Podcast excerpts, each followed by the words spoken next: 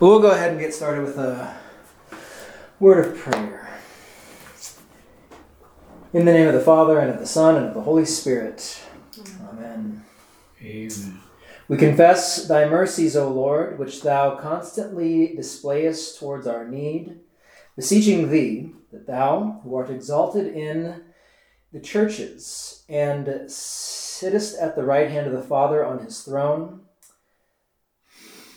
mayest grant us to understand and ponder the secret of such great of such great of such great loving kindness, who livest and reignest with the Father and the Holy Ghost. Um, excuse me. Um, ever one God, world without end. Amen. Now, you can blame me for sounding reformed with that Jacobean English, but I don't, I don't think it's going to fly. I don't, I don't think it's going to fly. This is a Lutheran prayer book, my friend. All right, Oh man. the Brotherhood prayer book.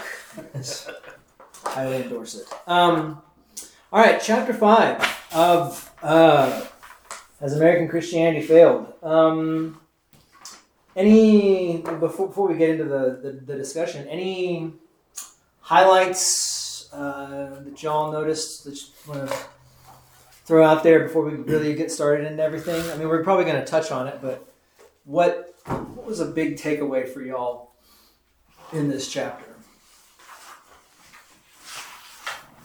If anything, I thought it was a pretty good chapter. I never get a robust articulation of the doctrine of absolution from a Lutheran perspective, so that was really helpful. Yeah, yeah, absolution is a big, big deal. Um, I mean, it's part of the whole beards thing, you know. The A is for absolution. Yeah. So, so I guess, well, we can get into that later, but I mean, I guess it's kind of interesting because, like, how did you see absolution before Pastor Wolfmueller got into it? I mean, was it? It's connected, at least it has been in my theology previously, to the sacraments, which are themselves different than in the Lutheran view. Mhm. Um, they're functions of life together in the church, which are then symbolized through the sacraments, but perhaps not catalyzed. Catalyzed. And I don't know if you guys are, are that strong on it, but I sense that there's a, well, the real presence has some clout. Oh yeah. Oh yeah. Yeah, yeah, so yeah. I would say that at least it's been disconnected from from uh, the sacramental view Mm. of the Lutheran Church because Sure. that hasn't been present either in my theology. Sure. Yeah. I mean, it's. I, I think that, that that it's um, it's very novel for a lot of people because because it, it's it's very interesting in in in America. The Reformed theology has definitely gained more momentum than a, a Lutheran theology in a lot of ways, and so and so you, you you'll you'll get a lot of more mainstream Christians. Um, who will you know side more on the reformed understanding of you know the sacraments or absolution or, or, or things like that where we would as lutherans agree on some level like we don't we don't totally disavow all of you know tulip we would we would agree with you know total depravity and what is what is you um, un, Unconditional election. unconditional election. I mean, we would agree with that. I mean, you have to define what those meant, but on the face of it, we were like, yeah, we can, we can agree with you, and you know, we can flesh out what that really means. Everything else, we would say like, well, we have some issues, right? So, and and that's fair. Uh, it's fair to disagree on these things and to hash out um, what's what's true, what what Scripture says, and things like that. But so that's very very interesting as absolution from a Lutheran perspective kind of made you think a little bit differently probably about the issue. Very good. Very good. Uh, anybody else want to just kind of throw something out there that they've really found helpful from this chapter? I don't think I'd ever thought of repentance as being a gift before. Uh-huh. I n- never thought it was a work, but I don't think I quite understood that it was it was a gift. So Yeah. that was really cool reading. Yeah, yeah, yeah, yeah. Um, I I really appreciate Pastor Wolfmueller because he's he's laid it out a little bit better than I. I I've tried to lay it out like that before because I because he's he's getting this from our understanding of Scripture and like the Lutheran confessions and, and what what constitutes repentance, um, according to you know the interpretation of Scripture and whatnot. But so he's he's he's not coming up with this on his own. He's getting this from uh, another you know from I guess the heritage of our theology, right? And but he presents it in such a way that's very helpful to show you for sure that it is a gift, uh, that it is something that God grants to you from outside of yourself. And yeah, we'll get into that. It, so I thought that was very helpful too. It's a good good thing to latch on to is the gift of repentance. Anybody else want to point out one thing they really enjoyed from this chapter?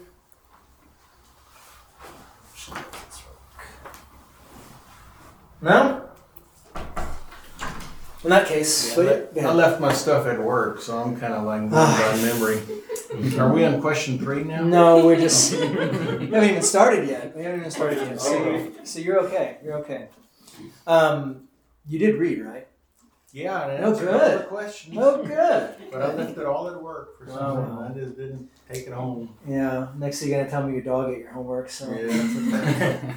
that's all right. But yeah, just No, what's that? not my dog. Not my dog. No. He's better. Yeah, that's about how big my dog is too. She's she's little. All right, so uh, let's just begin with begin at the beginning. On page nine, I think it's on ninety two, right? That he's talking about the great exchange, right? Um, what is the great exchange as it's laid out in the book? Our sins are traded in for no sin. Hmm. It's a little bit better than that, isn't it? Uh, because was he he talks about it's not just like a clean slate, but it's something more. What what does he liken it to? Because that's close, but what actually happens is actually so much better than just no sin. What is it?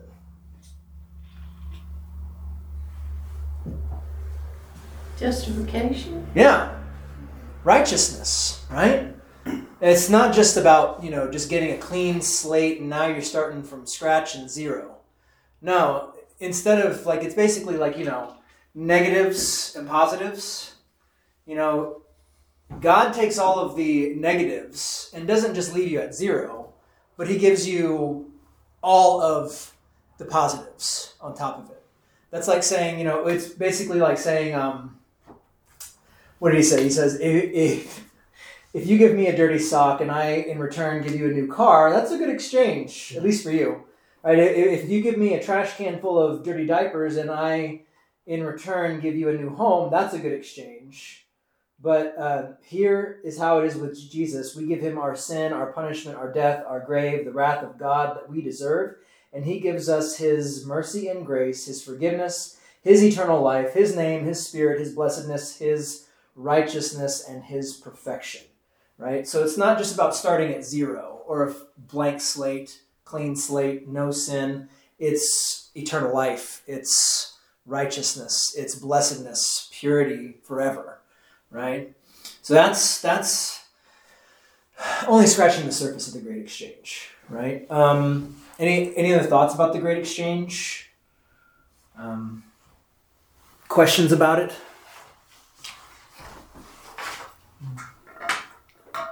Sounds pretty good, right? Sounds like a good deal to me. Yeah. Yeah. Yeah.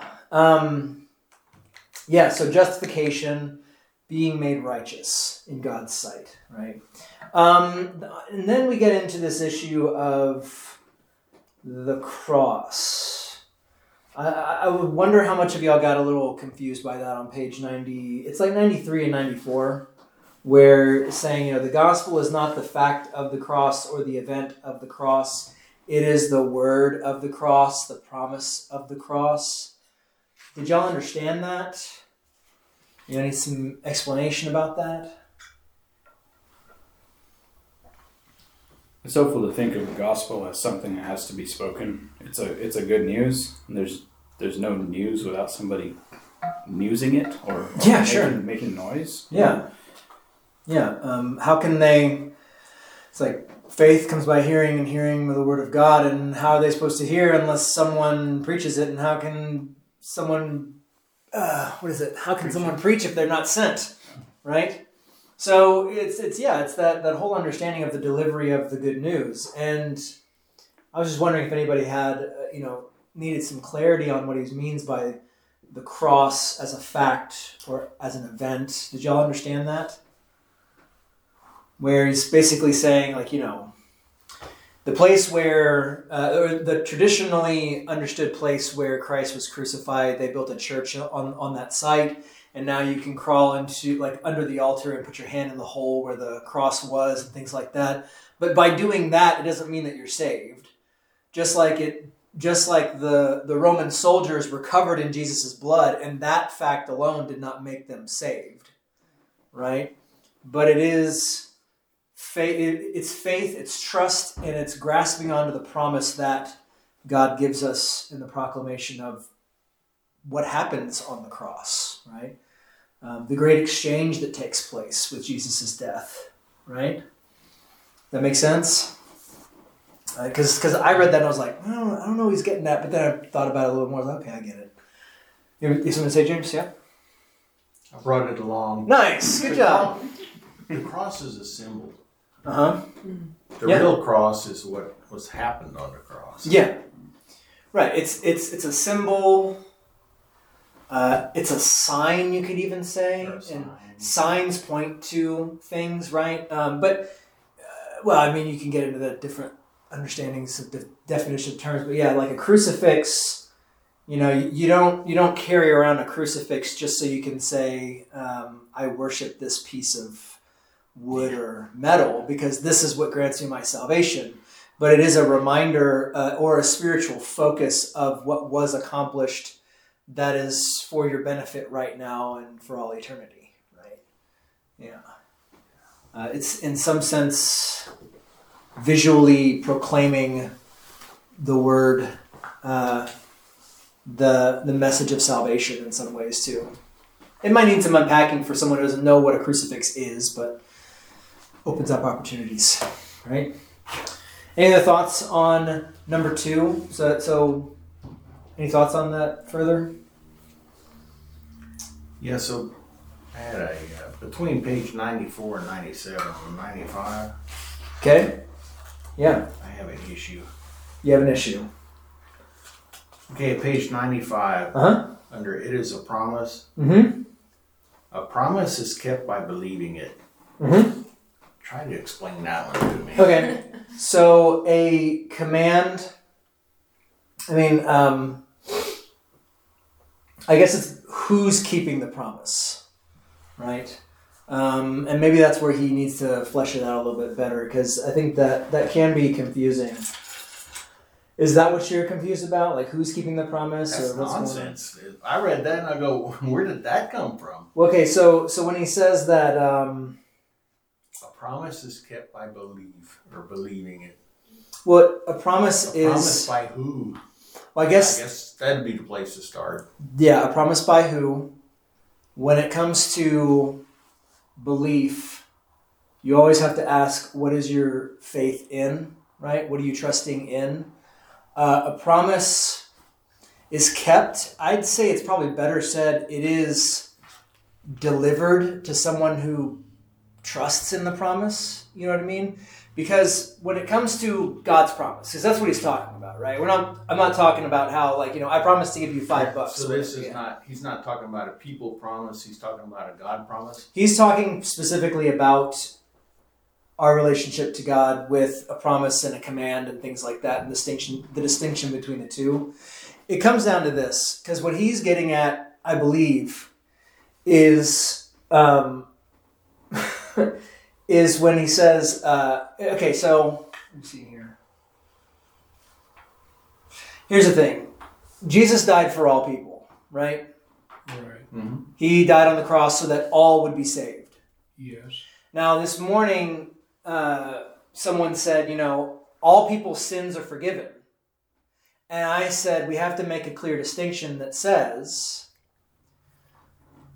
the promise of the forgiveness of sins is for all people, but it doesn't do them any good if they don't trust in that promise.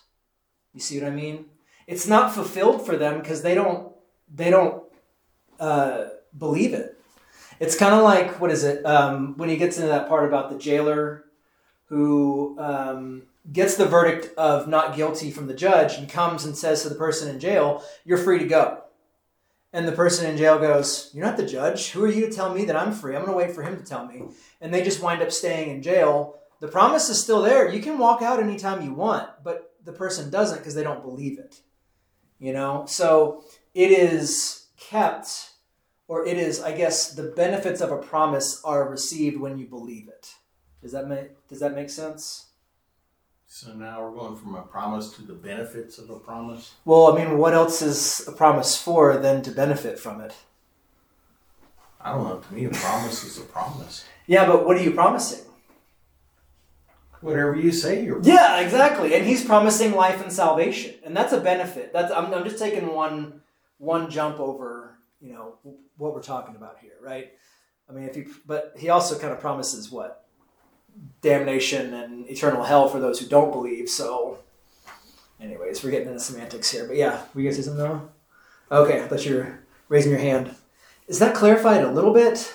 Um, So when he I says- still when he said yeah when he says if i give you a command stand up and do 10 jumping jacks it would make no sense for you to say brian i believe you Is that- okay. Because he's talking about the difference between a command and a promise. And then he says um, i didn't give you a promise to believe but a commandment to do if i give you a promise jesus is coming back it makes no sense for you to stand up and do 10 jumping jacks i didn't give you a command to do but a promise to believe right that Jesus is coming back, right? Or Jesus has died for you.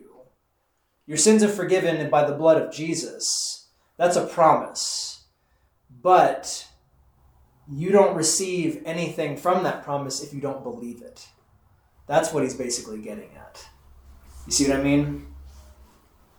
So, God promised Abraham he'd have uh, descendants as far as the stars in the sky, and he didn't believe it, so he went off and had Ishmael. I mean, Well, he did believe it though. Uh, he he did in some way, right? We don't know the depth of the faith, but because it did say he believed and it was counted to him as righteousness, right? But then he wavered and yeah, went and had Ishmael because he thought he would fulfill it a different way. But the promise was still there. He was impatient for God to make the promise come true. That's right. Well, that, that's part of it. Um, I think the promise is kept by the person who made the promise. that's right. It is kept by the person that made the But promise. that's not what that verse is. That is what it means. That's not what it says. Not at all what it says. That is what he means, though. Be a little charitable here, James. Come on, man. Be a little charitable because he's trying to unpack a big, big theological issue by putting it into a small little paragraph. I agree with you. It can be a little confusing depending on what you understand a promise to be. But charitably, what he means is that the promise is not delivered to those who don't believe in that promise. God keeps the promise. We do not. Right. That's I right. that. That's right. God keeps the promise, He delivers on His promise, but we don't receive anything promised if we don't believe it. I think that's what He's getting at. Does that make more sense? Yeah, it was just written wrong. Still an unfortunate It's- turn of phrase. A little, yeah, it's a little unfortunate. Don't worry, I'll give him a call and I'll straighten Yeah, things out. can call it straight. Uh, maybe, maybe we can invite him and he can come and explain himself to y'all. Uh, he's only down in Austin, so. I wonder. I wonder if we could. I don't know. Like pencil in the word guarded. A promise is guarded by believing it because you can keep something by like obeying it, keeping a command, or you Mhm. can keep something by like, I'm going to keep this, right? And you Mhm. can't have it. And if that's the keep that we do with a promise, we hold on to it. Then maybe that's our appropriate response. I think promise. maybe to go in line with his understanding and his teaching on passive righteousness, Ah. maybe you could say a promise is received by believing it. Maybe you can put it that way instead. You see what I mean? Does that make more sense? Because then it's all pure gift, right? Right. Whereas my keeping My guarding me, is what I do. puts me in agency. Yeah. Right, yeah. Yeah. Does that does that maybe that could be a better way to put it. Think about it. Yeah. Think I'm- about it. I've never been a debate debater. I have to think about things for a while. Well, the first thing about this one I thought about for like days, and I go, Well, good for you, man. good. No, good. You got to ponder this stuff. But yeah, you're right. But and the first step of like any sort of profitable discussion is defining your terms, right? So if you have a different understanding of a promise than what he's getting at, then y'all aren't going to really make any headway one way or the other. But charitably, I would think that maybe we could tweak that a little bit and say maybe a promise is received or the benefits of a promise is received by believing it, just like the benefits of a command, like the reward for a command is by doing it. Right? Does that kind of help a little bit? Think about it, ponder it, meditate on it. Let me know what you think, okay? Because it's a good point. the thief on the cross Mm-hmm. has what you were talking about. He believed what the Lord said. Mm-hmm. He believed what was promised to him that he would be with him in paradise. Right. So, but I still don't like his his word of kept. Yeah, I guess you're right about that one. It's not. It's it's a bit unfortunate. Yeah. Well, because I mean, God promises wrath and condemnation for those who That's don't right. come to Him, That's right. but they don't have to believe that, and it still comes true. That's exactly right. Well, so, so, there's still wrong. so there's that. Well, that's the other side of the coin. mm, yeah. That's that's Yeah. that's the other side of the coin. the promise is- still comes true, even if you don't keep it. Well, that Sometimes that- depends on what the promise. That is. pro- yeah, it depends on the, what the promise is, and that's kind of where you get little hang-ups, right?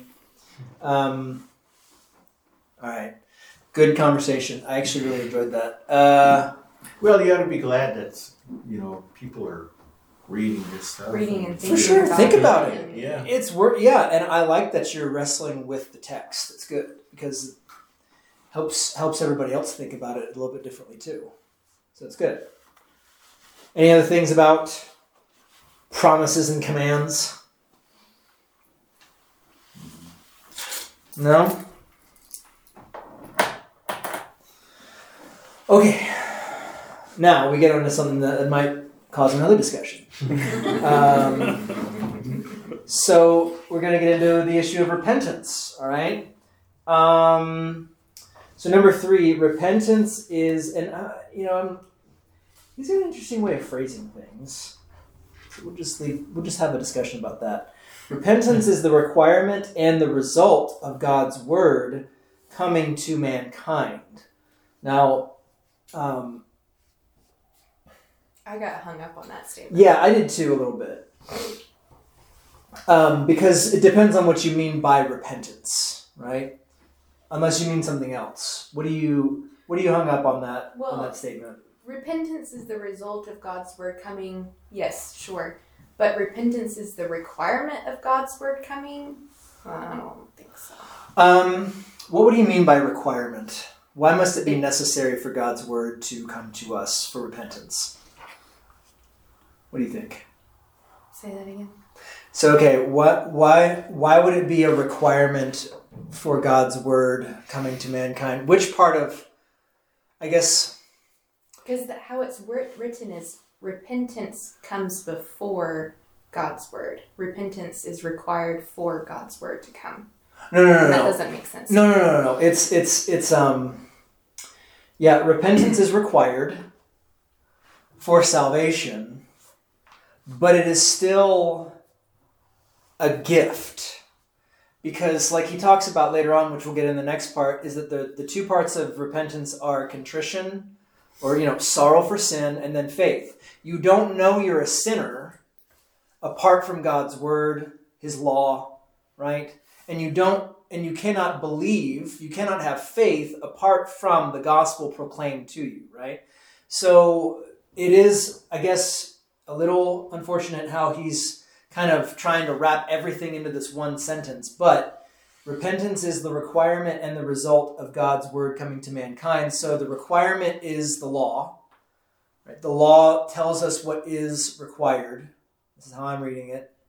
Again, you can quibble with me if you'd like. That's fine. That's why we're here. It's a requirement, but then the result of the fullness of God's word, the full counsel of God's word, both law and gospel, is that you would believe in the promises of Christ.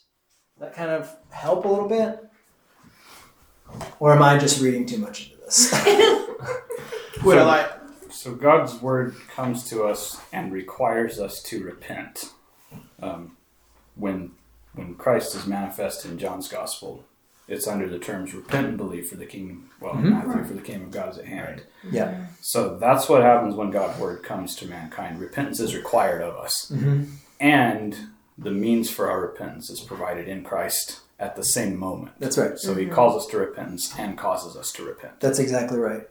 Okay. Yeah, and, and, and it's one of those things of like you know um, when when Peter is preaching at Pentecost and they're cut like it's you know I alluded to before they were cut to the heart and said what must we do to be saved? And Peter said repent and believe in Jesus Christ and be baptized. Right? And so it's but all with the understanding that repentance would be something like they didn't they weren't cut to the heart in and of themselves. They were cut to the heart from the preaching of the word, from the preaching of the law that condemned them as those who even crucified the Lord Christ. So that they were cut to the heart and said, What must we do? What can be done? And he, sim- and he simply says, Believe in Jesus Christ, right? Repent and believe. Um, turn away by the power of you know the Holy Spirit. I'm, I'm you know reading this into it according to other sources of scripture that no one can say that Jesus Christ is Lord except by the Holy Spirit, right? No one can desire that salvation apart from the preaching of the law, right? Um, and all and so on and so forth. Does that make some sense? Yeah. Yep. James, you want to add something? so repentance Yeah. is, is that a work? Is it an act? Yeah, that's that's that's a good question. What do you think? What do you think? Well, we went through this last time already. I believe we have free will. okay. To repent or not repent is my decision. But what do you do with something like our understanding of the third article of the Creed? What do you yeah, do that with the that? Holy Spirit is there, so That's I can repent. That's right. So, is that really your free will to decide that you must repent? Yeah. Or is it God telling you from outside of yourself, influencing, not, not influencing your will, changing your will so that you would be able to say, Jesus Christ is my Lord? Does that make sense? Mhm. Later, they talk about conscience. Right, yeah. And, and your conscience is what makes you feel guilty. hmm And then the Holy Spirit. Anyway, you repent. You should repent. Right. You, You're not supposed to keep a pet sin. right, right. I guess so. If I'm if I'm getting this straight, so with free will, you have the free choice to repent or not to repent. Is that what you're saying? Mm-hmm. But that's there's a problem there because of how we understand who's doing the work. Okay, so if we believe that the Holy Spirit is the one that enlightens me, that opens my eyes to see how sinful I really am. He's the one who is the first doer of the work so that you'll so that you'll be able to see, oh, I'm a sinner who is in danger of God's wrath and therefore I need to believe what God has promised about about sin and about what Christ has done. I mean, so with free will, like I said before, according to Scripture, we do not believe that we have free will in terms of salvation. Would you agree with that? Like, We have free will to repent, is what I think. okay, and then it see, and then it all depends on what you mean by repentance, right? because he was saying that um, generally it's understood in American Christianity, right, that repentance is the requirement that I change, right, that I do something. You know, doing a U turn in your life. To repent means stop doing sinful things and start doing godly things. Repentance is my free will accomplishing some degree of good works. Would you say that's what repentance is? Repentance is I'm sorry for my sins. Right. Who told you you were? Who told you you should be sorry? Well, as I guess you could say, Holy Spirit of your conscience. You should say the Holy Spirit, because the Holy Spirit works through what? What- How does He work? Does He just kind of like fall upon us whenever He decides to? How does how does how does the Holy Spirit work according to Scripture? Prayer, What's that? prayer, Okay. Specifically, though, Through the word. through the Word, right? Yes, He helps us in prayer. He directs our prayers to get where they need to go, right? He repackages them with groanings too deep for words, as Paul says in Romans, right? The thing is, though, is that the Holy Spirit works through the Word, both law and gospel, right? That's why we have what uh, the two parts of uh, repentance, which are, uh, which are what? Contrition, Yeah, what is what is contrition? you're sorry. Yeah, you have sorrow for sin, not because you got caught, right? That's Just a different thing. Just because it's wrong, right? You have contrition for your sin, contrition for sin, and then what's the second part? Faith. Faith. Faith in what? Forgiveness.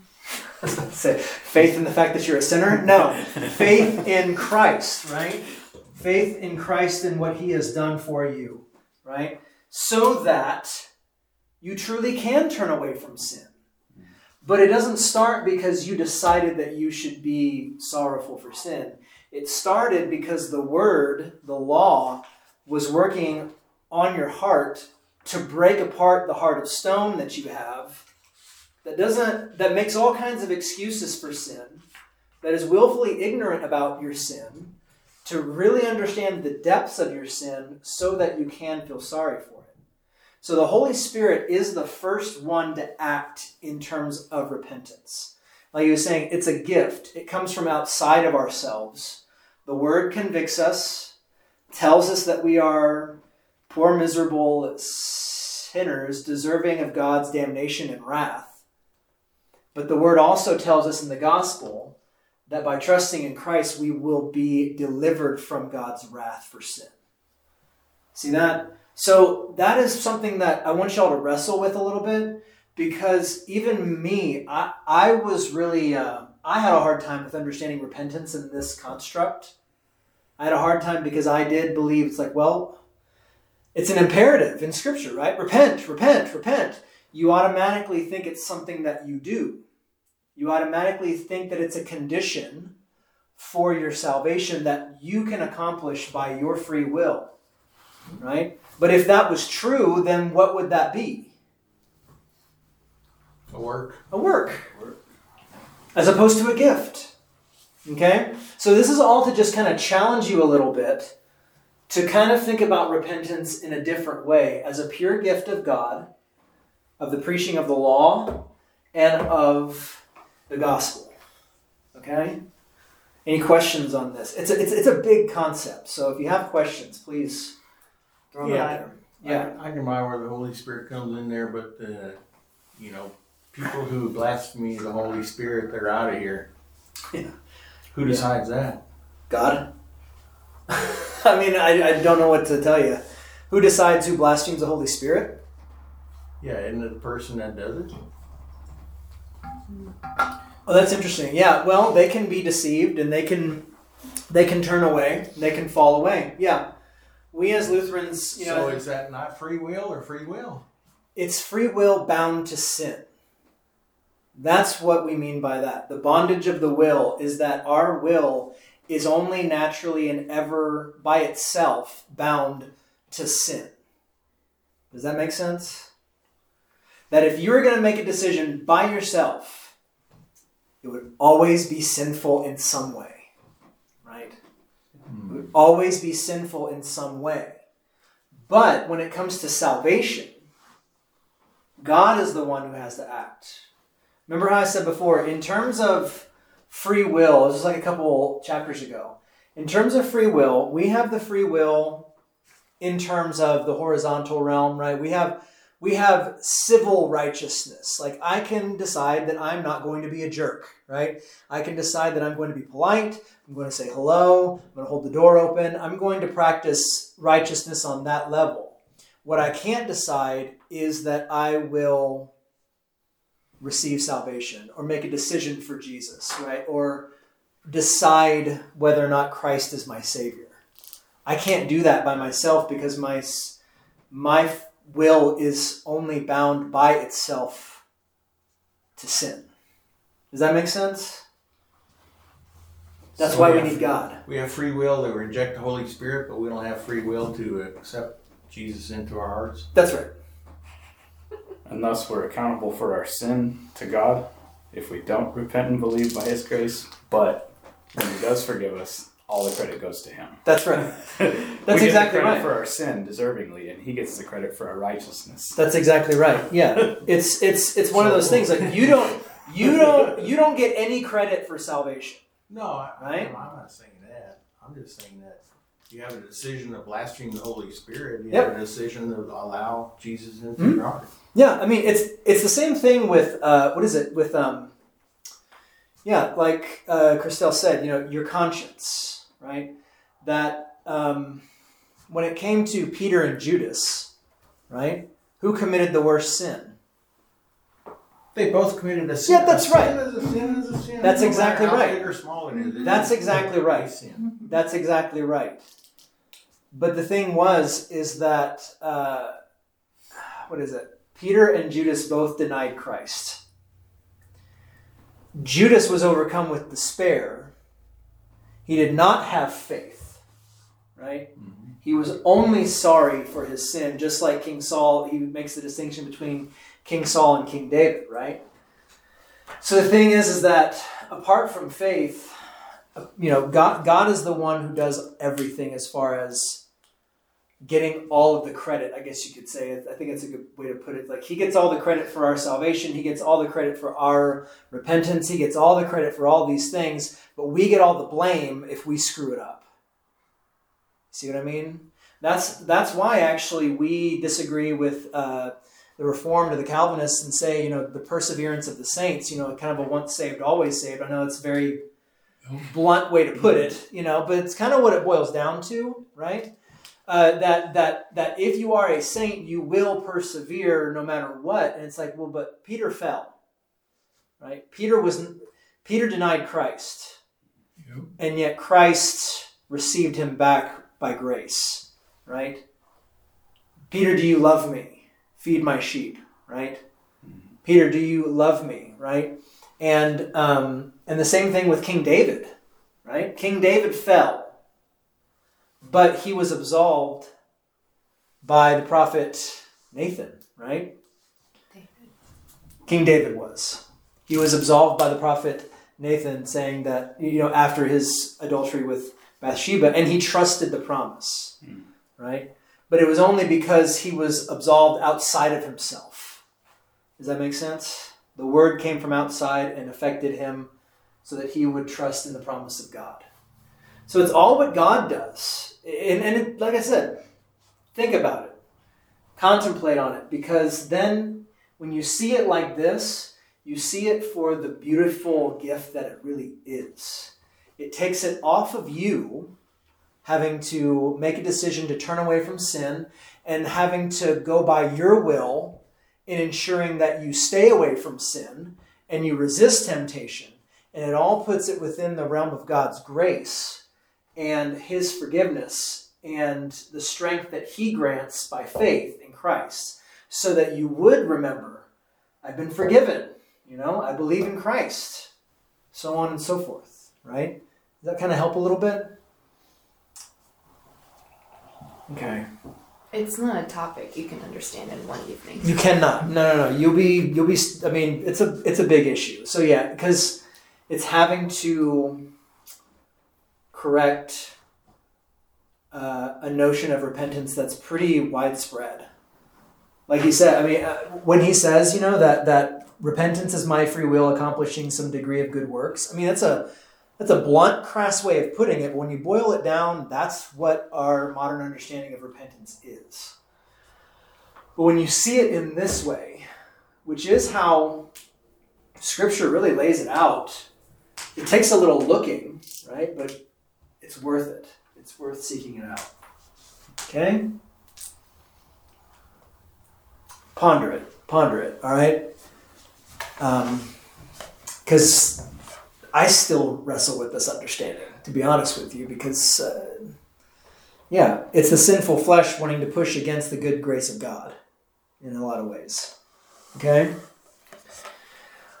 Okay, so we've already talked about the two parts of repentance. uh, so the two parts of repentance are contrition that affirms we are sinners deserving of God's wrath, and then faith in the promises of Christ, right?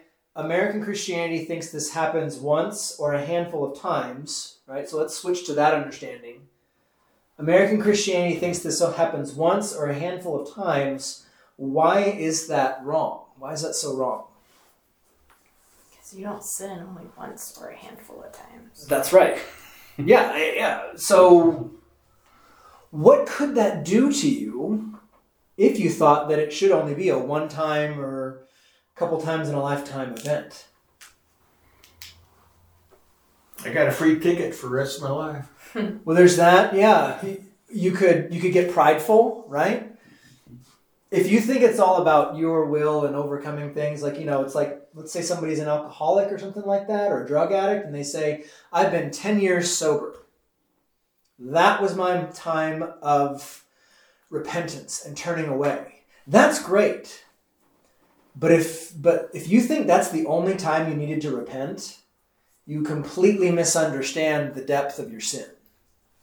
You see what I mean? And you've got an extremely low view of God's law. Yeah. Mm-hmm. And also maybe an extremely low view of his grace. Right? Because if you think that it's just a matter of doing it once or twice, it's like, well, then God only gives you grace once or twice. I don't, don't understand, you know? It's also, so yeah, it's, it's, it's two sides of the same coin, right? That um, on the other side also is that if it doesn't cause pride, then what else could it cause? Well, according to this, it's pride or despair. That's right. How could you despair from that understanding of that repentance only happens once or a handful of times in your life? If everyone else can do it, why can't I do it like that? Yeah, if I yeah, because I'm because what? I'm on my 10th time of repentance while this person over here is only on their second. Right? Think about it that way. Or think about it also to say it's like, well, it's only supposed to be once. Man, I think it's probably been like 20 times, you know? But if it's only supposed to be once, how bad am I? And does God really care? Does God really love me if I can't get it together? Right? Does that kind of make some sense? Mm-hmm. I, and if if you haven't thought about it that way before and you haven't seen it that way before, thanks be to God. Uh, but that that could be the way that somebody might see it, right? It could be the way that somebody might see it. Um, well, I've heard you know some of these people they even tell you the minute, date, and time of when they uh, Yeah. decided for. Huh? And you listen to some people that grew up in the faith, and it's like, I don't really remember a thing like that. I mean, yeah, Like as far as like um, I mean, there were yeah, born and raised that way, and they don't Yeah. remember some special event where all of a sudden Jesus is their savior or something. Right, yeah, that's yeah. okay. That's very, and you're right. That's really foreign to the Lutheran understanding of conversion, right? Uh, especially because of our understanding of uh, baptism and um, baptizing infants, right? Um, because it's all, it shifts it, right? It shifts it from a momentous occasion where we make a decision or something along those lines to the momentous occasion when God washes us clean of our sin, when He clothes us in His righteousness and purity forever, you know, that sort of thing. It shifts the focus. And, and, and that's why we as Lutherans, I think we might get a little jealous of those times. We're like, we want a testimony too sometimes, I think. you know? Because it's like, hey, that sounds kind of neat. I wish I could talk to somebody about that. No, no. If you've never been tempted by that, No. praise God, right? Thanks be to God because you don't need it, right? Right. And it's one of those things I've gotten in those discussions before too, where you know we go around introducing ourselves, and someone said, "I, I, I accepted Jesus Christ as my Lord and Savior when I was 11 years old," and then it comes to me, and it's like I was baptized when I was like two weeks old, and that's when I received Christ, you know, and the, it creates a good discussion. I mean, you, you really, you really, you really get into some good discussions that way, but yeah, it it creates also a benefit, a blessing because then, and I didn't realize this until it was kind of um, revealed to me in this kind of thinking when I was at the seminary, is that like when you are baptized as a child or you know as a baby or whatever, then then you and you're raised in the church. Let's not just say baptized and then you never go to church again. But if you're raised in the church, then you always grow up. You grow up always believing. That is a tremendous blessing to never to never be able to say there wasn't a moment when I didn't that like there was never a moment that I can remember that I didn't believe in Christ. You know, that he was my savior. What a wonderful thing that is. That you didn't have to go through the anguish like some people think they have to do sometimes before they can get to the point where they have to believe. It's not everybody, but It starts sounding Catholic when you impose a burden of suffering upon yourself. oh, I that's haven't, so true. haven't suffered under the weight of sin, so I'm That's very interesting. Yeah. Mm-hmm. Was did I did I say that in this class or was it the other class where it's like sometimes sometimes with um, sometimes with those teachings of you know saying like in your testimony you need to have something that you've overcome you know some sort of struggle that you you know or that God has you know helped whatever in a lot of ways it kind of goes full circle back around to a Roman a Roman Catholic understanding of suffering for satisfaction of some kind, you know, of It's sin. not funny. It's not funny. No, it's not. It's it's actually very tragic that people might believe that that's what's necessary when it's not. Right. Wow. Yeah. Yeah. All right. Any any other thoughts on on on that uh, part of repentance happening once or a handful of times? I mean, what is the benefit of understanding repentance as a daily event? What's the benefit of that in contrast to the once in a lifetime event? That's not on the sheet, but I'll ask the question because I think it's kind of a good one. It's like Amy said, you sin every day. Yeah, you sin every day, for we daily sin much, as the Catechism says, right? Um, You betcha. that yeah, that when when when you understand something like holy baptism uh, as a free gift of God, washing you clean by His promise attached to the water, that in that you can always remember that baptism. You can remember that event, even though you weren't like maybe not cognitively, but you can remember based on the testimony of your there you go testimony but but by the witness account of like your parents your godparents saying no i was there when you were baptized in the name of the father and of the son and of the holy spirit and you can remember that by saying look god has marked me as his own child and i can start my day fresh every single day as you know the catechism says um, that uh, by daily contrition and repentance, the old Adam should die and be drowned, right? Baptism, so that the new man may come forth, right? That the new man who is Christ would come forth and live through you, right? I think you have a deeper appreciation of God's mercies when you understand that His mercies are renewed every morning, not just Right. As whenever you get around to repenting or Yeah. See if I can work it on my schedule today. right. That's kind of what he talks about, right? You can't schedule repentance. Yeah. But yeah, yeah. Which is why it's always, and, and we talked about this uh, one of our last classes where we read through what thank, praise, serve, and obey. How it's good to be in the habit of you know morning and evening prayer, so that you can have the opportunity and the habit of repenting. It may be, it may not be on a schedule, right? But it is a habit of remembering the importance of repentance and faith, um, because it is a gift, right? And it is beneficial. And why would you not want to do what's beneficial, right? Okay. Okay. All right. So let's keep going because we're running out of time here. Um, no, I won't make y'all go two hours. Uh, so conversion. All right, number five. Uh, question number five. Conversion is God's work. All right. Why isn't why isn't it our work or our decision? I mean, we've already kind of touched on this a little bit, but let, but for the sake of answering the question, Pirates say dead men tell no tales, but the Bible says dead men do no deeds. That's right. Dead men do nothing, right? Dead men do nothing. Apart from me, you cannot do anything. That's exactly right. Um, yeah. So, apart from Christ, we cannot come to know our depth of sin or the height of God's grace, right? Yeah. Apart from Christ, you can do nothing. Which kind of bugs some people. I can understand why, but on the other hand, I can't. I kind of can't. I'm just like, well, God's word says it. I don't know why you can't just trust that. But you know, it's like I think I got into a discussion with somebody. It's like, you mean to tell me that people who do charitable works but aren't Christians, those don't count?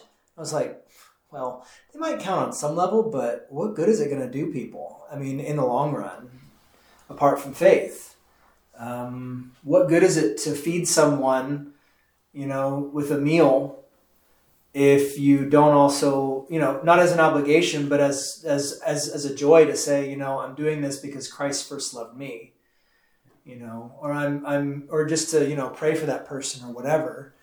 That if you're just trying to feed someone or clothe them or do a good work, I mean, apart from Christ though, it means nothing. Right? Um, it means nothing in an eternal sense. It may mean something on a day-to-day thing. May mean something that that person gets to see tomorrow, but what about eternity? See what I mean? Now that's kind of getting off the issue of conversion. But yeah, conversion, back to that, yeah, dead men do, do no deeds, like you said, Jake. So, yeah, that's pretty clear. Any other questions on that? I don't want to beat a dead horse. okay. Um, what's that? Oh, I don't remember what I wrote on that one. Well, that's okay. We can talk about it some other time. Big, small, All right, so number six, the righteousness of the gospel belongs to Jesus, but is graciously given to us on page uh, 108, right? Um, what is passive righteousness? They could have worded these things so much better.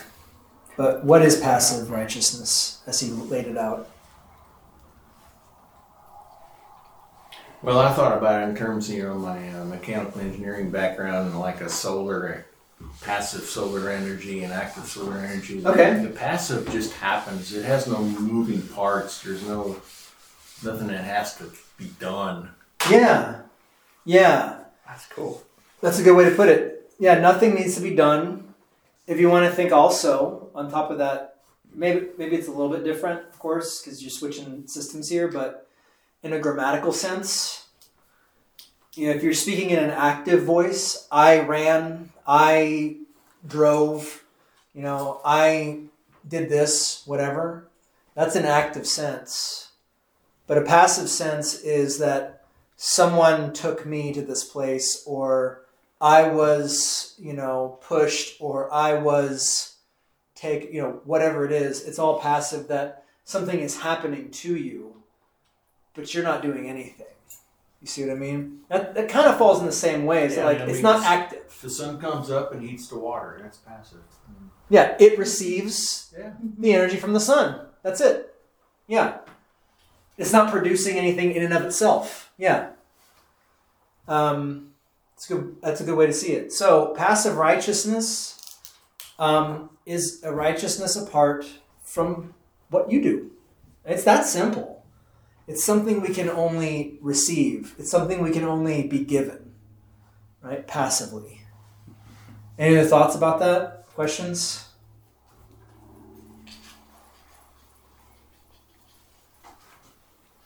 Nope. Okay. Pretty, pretty, pretty straightforward, right? It's good. So now, number seven, what does the office of the keys have to do with absolution and forgiveness? Well, first of all, what is the office of the keys?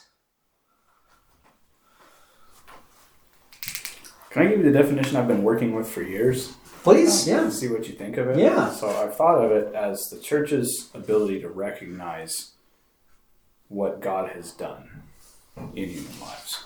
So, not to officiate or to administer, which I think might distinguish from Okay. the Lutheran tradition. But Sure. thought of it as recognizing what God has done. So what you loose on earth shall have been loosed in heaven already would be the hmm. way to translate that passage according to this view. Interesting. Okay. All right. So so I'm trying to think. Yeah, because I've heard that before, and that's also been connected, from what I understand, to the understanding of baptism or uh, yeah, Holy Communion and things like that as well. I've I've heard that kind of um, theological understanding tied to the sacraments in that way.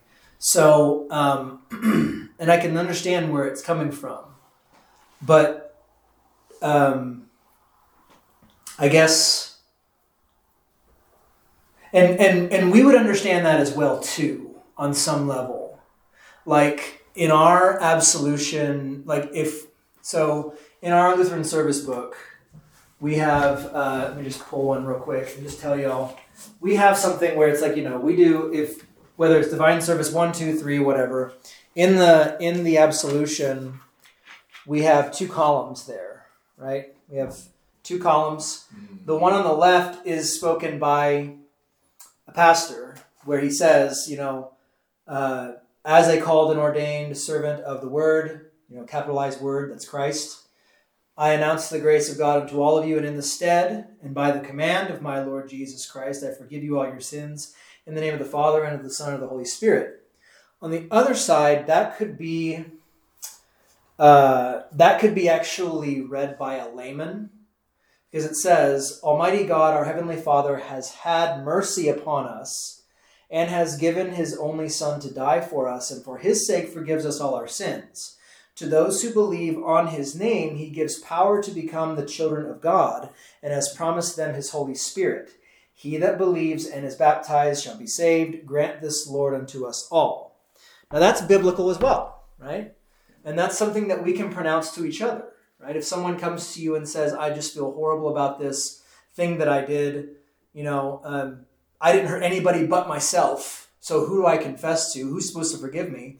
And any layperson can simply say that for his sake, for Christ's sake, you are forgiven. So trust in his promise, right?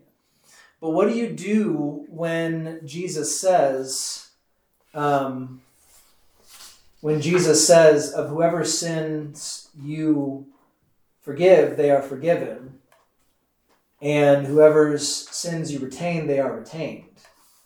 What do you do with that with that understanding? Right? First of all, who's Jesus talking to when he says that? The disciples. Yeah, the disciples who would be his apostles, which is why we understand the pastoral office to be a part of the apostolic the apostolic office.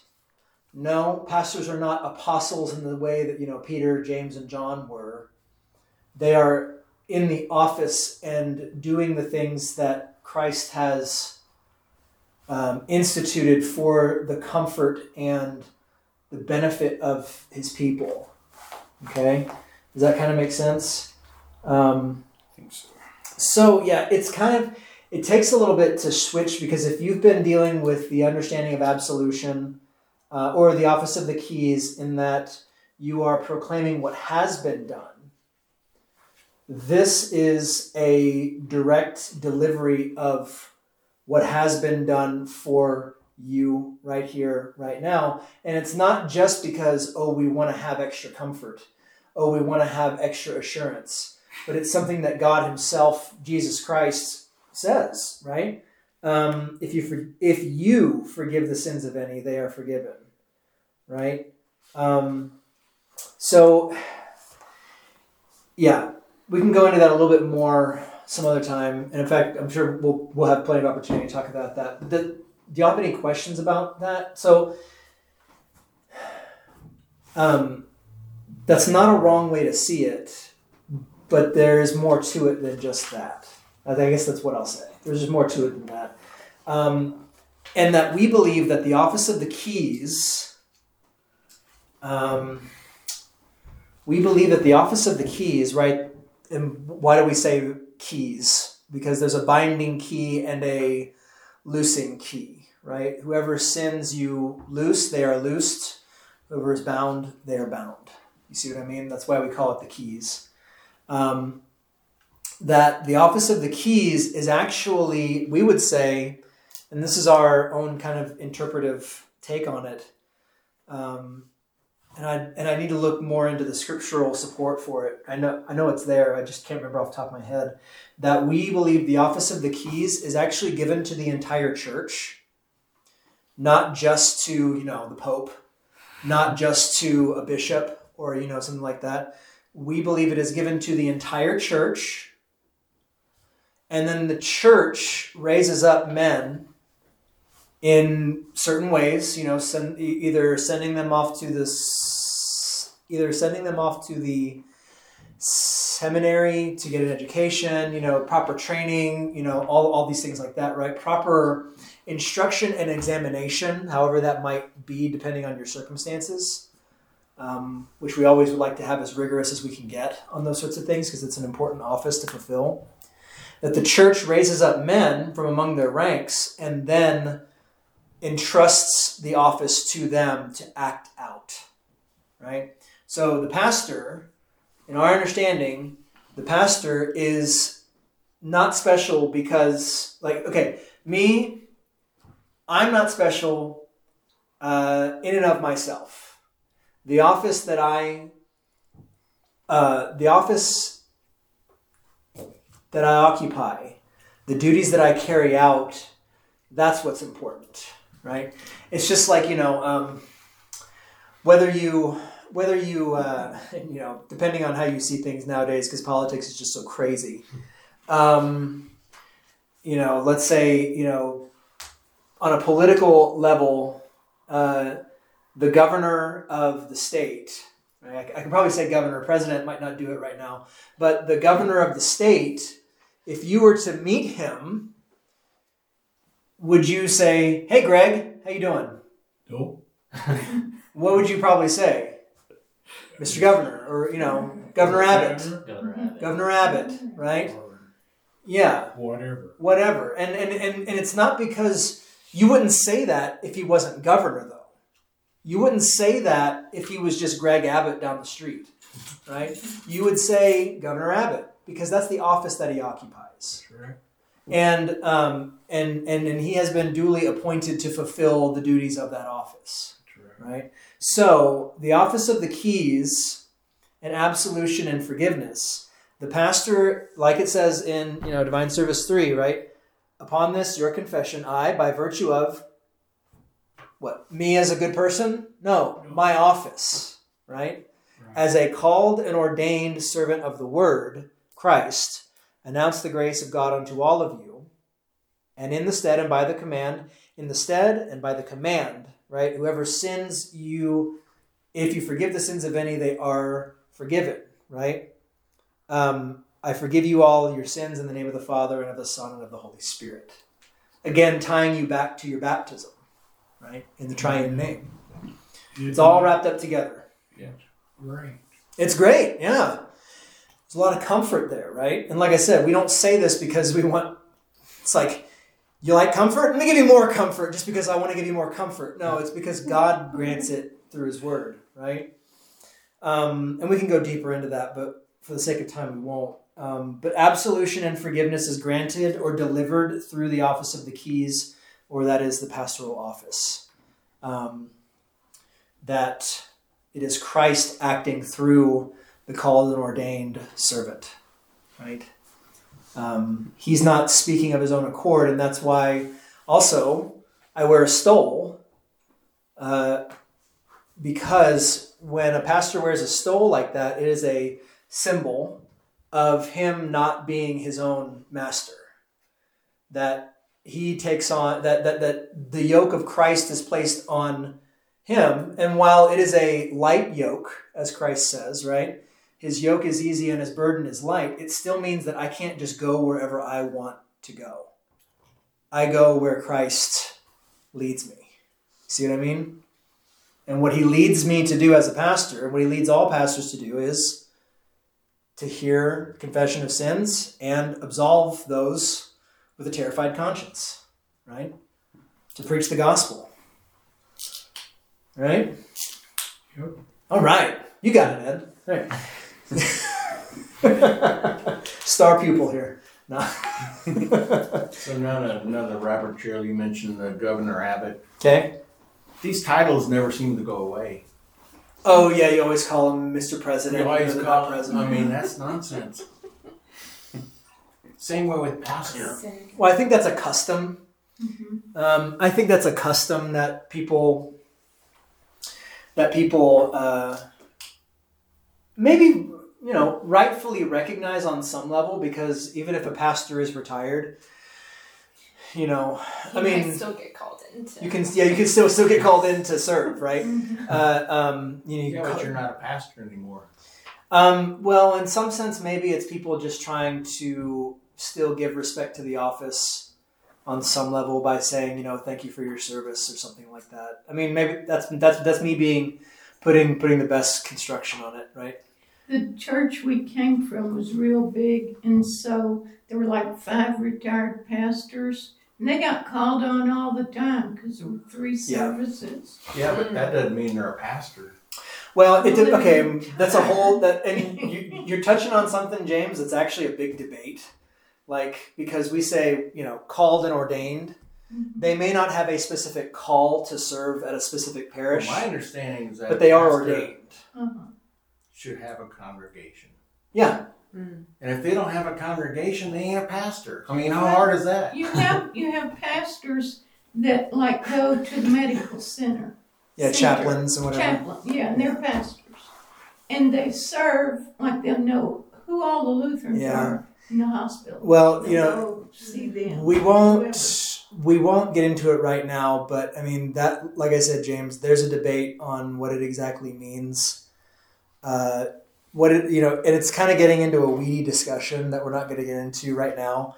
But I mean, I think on some level you're right that you need to, if you're going to be fulfilling the pastoral office you really should have a congregation that you are serving in some capacity and and it we can but at at, at, at the same time i don't know at, at the same time like what do you do with a pastor when he's in retirement and he's not called to serve anywhere but he becomes a vacancy pastor Call him reverend. okay fine call him reverend we'll split the difference all right no I, I see what you mean though i do see what you mean and we can we can get into that issue because I call a spade a spade. I mean, Yeah. that's the way I look at things. Sure, that's fine. That's fine. I, You do too. huh? Jew, Jew. Yeah, there you go. Well, and, and fair enough. Fair enough. Yeah. Um, I went to Concordia for three years. Uh-huh. Everybody with one, two sevens went to seminar. Uh-huh. Th- These people I called Elmer, What you mean? Elmer, Elmer. No, you were their friend when they were a child. You don't address them as pastor. Maybe he No. should, but that's well, a lot of these things are customs, right? A lot of these are, Right. are, are, are, are customs. Like it's like as a pastor, if there's another pastor's wife Mhm. who you know privately wants to call me by my first name, I'm not going to get angry at her. It's like you call me pastor. No, no. that's that's that's a custom though. I'm not going to get mad at somebody because they want to do that. You know, just like I'm not going to snap at somebody if they, you know, say. Um, the Right Reverend Garrett or something like that. It's like, no, that's, that's not really how it's supposed to work. Eh, whatever Um, it's custom and, and a lot of that is um, well we can get into that on another study because actually our lutheran confessions It was a rabbit trail. well, it's true eh, but our lutheran confessions do talk about the pastoral office and um, other lutheran theologians have tackled the issue as well. So we can talk about it some other time. We won't talk about it right now. Rabbit trail. Thanks james. All right. No but it's good. It's all connected. How can you not go down these paths? They're all connected. So Well, if, if I wasn't here, maybe it'd be too boring. It'd be too something. boring. It is so I mean, you're the real star here, James. You know that. Right? All right. So, last question. And number eight. I really liked his distinction here. You know about consciences, right? Uh, a good conscience is not a conscience without sin. A good conscience is a forgiven conscience. Um, before we asked about the courtroom analogy, did y'all find his distinction between a troubled conscience and a terrified conscience helpful? You remember what he said about that? yeah. I mean, to some of y'all, it may be a distinction without a difference, right? Mhm. That's okay. But I thought it was kind of interesting. You know, a troubled conscience is one that says, "Yeah, I did something wrong, but what am I going to do about it?" Where a terrified conscience before God would say, "I did something wrong. How is God going to punish me for it?" Right? What is what is God going to do because I did something wrong? And that makes a big difference. It makes a big difference. Um, so when it comes to a good conscience, though, um, it's not one without sin, but it is forgiven. And when he talks about the courtroom analogy, first of all, have y'all ever heard of that analogy before? The courtroom analogy? Yeah. Yeah. I, would have personally, I would have done it a whole lot differently. Well, maybe you can write your own book and send it to CPH and be a, comp- a competitor to Pastor Wolfmueller. I'm not. I'm not laughing because you can't do it. I'm laughing because I would love to see it. I'll be honest with you. That's way too much work. oh man, that's good. Yeah. So um, the court, the courtroom analogy. You know, just just just to recap. You know, so Satan is the accuser. He's he's the prosecutor. He comes and presents your sins. The paraclete, the the uh, the defense attorney, Christ pleads your case before the judge, who is the Father, right, and says not guilty because these sins have been paid for, right. Uh, and then I really like though that distinction between the heavenly courtroom, right, and the courtroom of the conscience. That now, for your individual conscience, your defense attorney, your advocate, your paraclete is the Holy Spirit, right, pointing you to what Christ has done in terms of um, satisfying the charges, right, paying the full debt that you owed to remind you no, you shouldn't despair because Christ has died for you. Christ has paid for all of your sin. And that's what the Holy Spirit does. That's his primary work, is that he always points us to Christ. Right? Okay, so so was that helpful for y'all? When it comes to your conscience? Did y'all find that comforting? I thought his talk about good consciences was a good one. Yeah. It's just the analogy. Okay. What was wrong with the analogy? I would have used, you know, every governor and president has the uh, authority to pardon. Sure. That's what okay. I would have used. Sure. Yeah, and that's another valid valid uh, application of this. That you know, it's like these charges. on some level, it's like, well, I guess I guess it de- it depends on your your system of government, right? Um, we understand that, but I think we understand that on our governmental system, the governor, the president, the executor, the the, the executive office has the authority to pardon charges, pardon, um, you know. But in a lot of countries, I don't know if they necessarily have that. So maybe a more universal, a more universal, uh, a more universally received analogy might be this courtroom because I mean judges exist in all kinds of cultures. You plead your case and then the judge decides. Right. And a bunch of guys in suits stand up and say you did or didn't do it. That's right. Yeah. It's all, you know, those elements are pretty stable. Yeah. Right. Yeah. That's that's pretty cross cultural right there. Yeah. Um.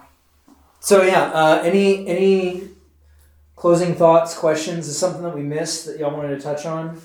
I had a question. Okay. On page 101. 101. Okay. Okay, so that, uh, I guess, middle paragraph.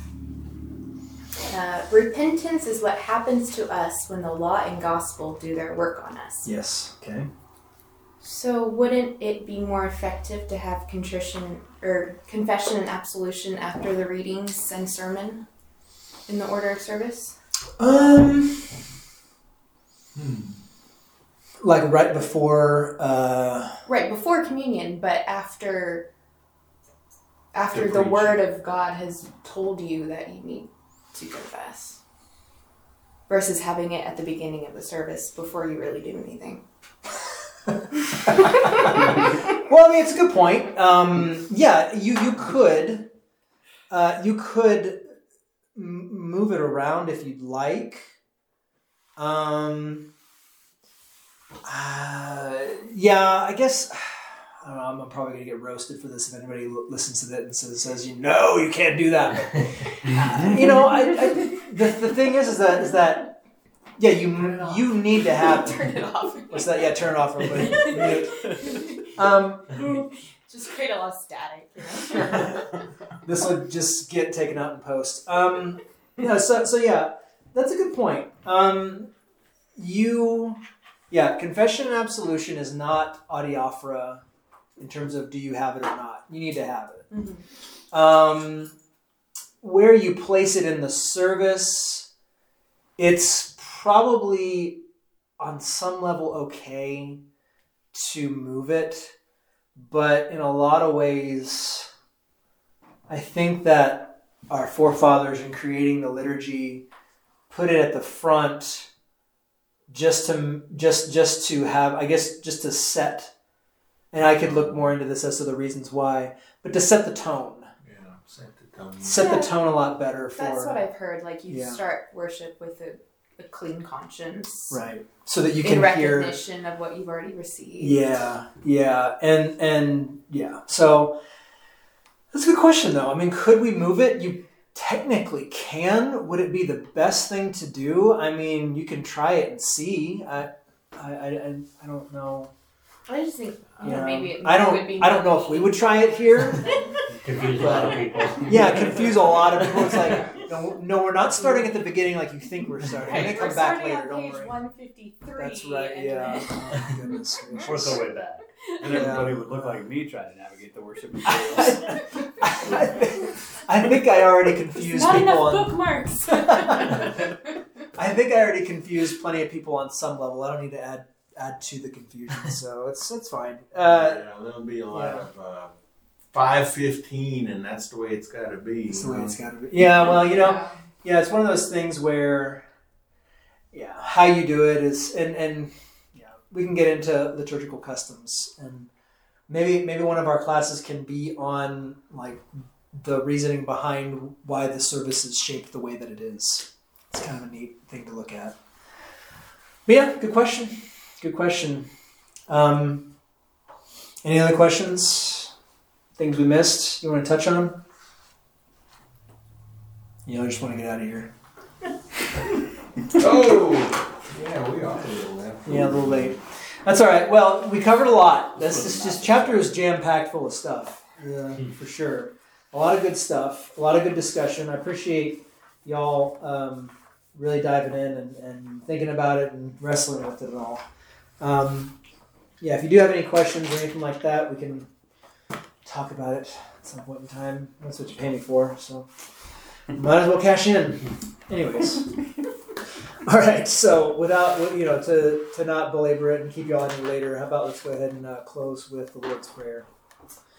Our Father, who art in heaven, hallowed be thy name. Thy kingdom come, thy will be done, on earth as it is in heaven. Give us this day our daily bread, and forgive us our trespasses, as we forgive those who trespass against us. And lead us not into temptation, but deliver us from evil. For thine is the kingdom, and the power, and the glory, forever and ever. Amen.